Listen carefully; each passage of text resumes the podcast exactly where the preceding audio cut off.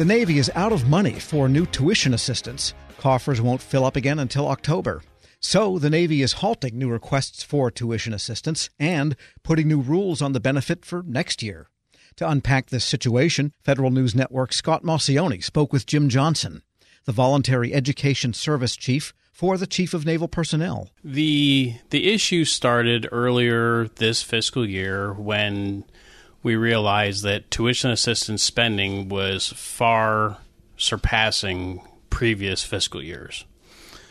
Uh, we didn't understand the reason for that. The, we, we looked into several reasons and we identified that uh, we had made a change last fiscal year that really increased the interest and participation. And then we have also increased sailor access to education by transforming from brick and mortar Navy college offices to a virtual education service delivery. So we were putting voluntary education in sailors' hands, and so access was much easier for them, and so it really drove usage up in an amount that we did not anticipate. Right. So because of that, uh, we had to make some policy changes to ensure the solvency of the program for the most sailors possible for the long term of the program. And so it's really a two part answer. So we ran out of money early because of the increased interest because of changes that we had made previously. We just didn't anticipate the degree to which the usage would increase. Do you have any numbers as to how many more sailors have, have signed up or, you know, how much money has been used at this point? At mid year of this year, where we, we always benchmark mid year for a review, at mid year of FY19, there was a 30% increase in TA usage over our historical usage for the last several years. Um, and that was that was completely unexpected. And we knew at that point that we we had a problem with funding for the rest of the fiscal year and tried to identify ways to mitigate that.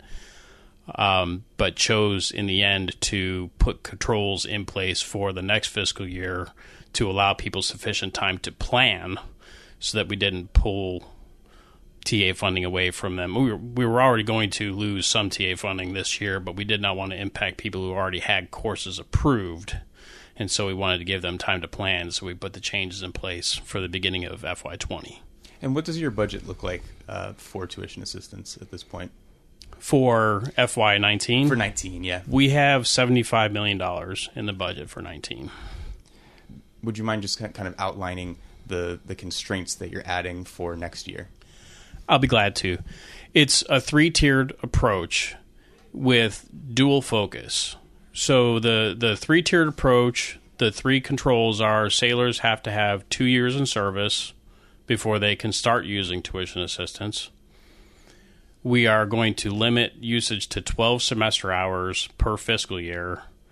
And then we are placing a 120 hour career cap for semester hours on TA the dual purpose is one to focus on warfighting skills and competencies for our junior sailors.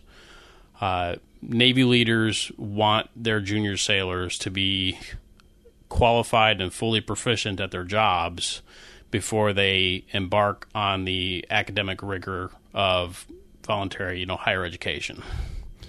And then the second part is constraining the use a little bit so that we can preserve the funding for the greatest number of users. The average user of tuition assistance uses nine semester hours per year.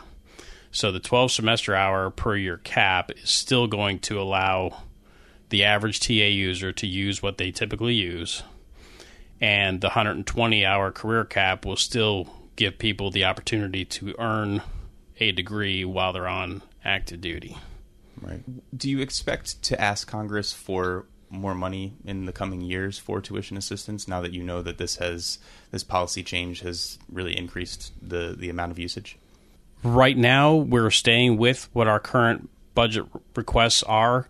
As we grow the Navy over the next several years, uh, we have a lot of a lot of funding priorities that, frankly, are higher priority than than tuition assistance. We got to build a 350 plus ship Navy that requires more sailors, more training dollars, and so we have to make sure that we're building the navy, the nation, you know, the navy, the nation needs, using the funding that we have to ensure that we meet our warfighting requirements. So right now, I don't anticipate asking for additional money for TA. We need to make sure that we can fund all of our warfighting requirements and build the Navy for the future. And you know, there's there's kind of two ways to look at this, and one is that for some people they can uh, use the military as a way to get free tuition and also to learn a lot of skills that are valuable to their career and to, to advance themselves. Uh, have you heard anything from sailors uh, about this change at this point? Uh, we have, and there there is some concern, of course, from the fleet. But what I also want to draw attention to is the fact that tuition assistance is not the only opportunity we have for sailor development.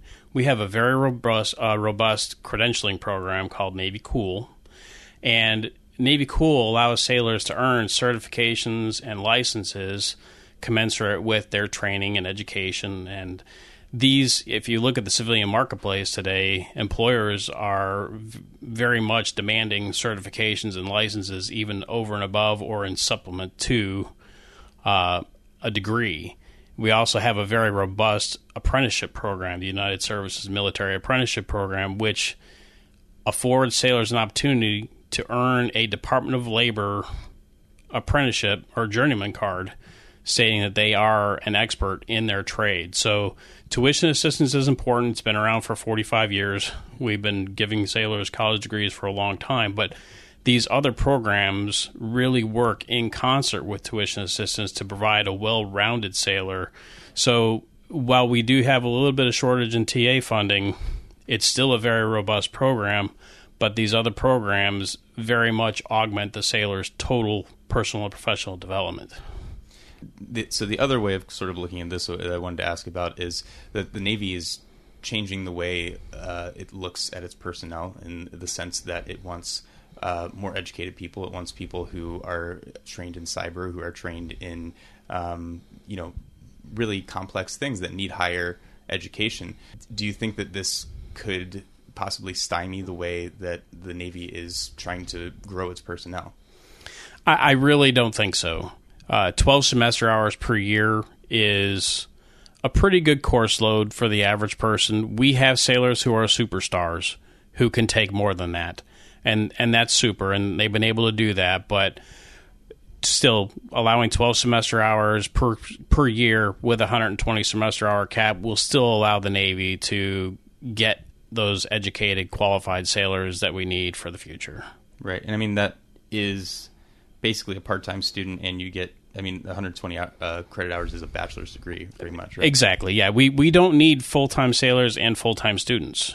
We want full time sailors, part time students. Jim Johnson, the voluntary education service chief for the Chief of Naval Personnel, speaking with Federal News Network Scott Maucione.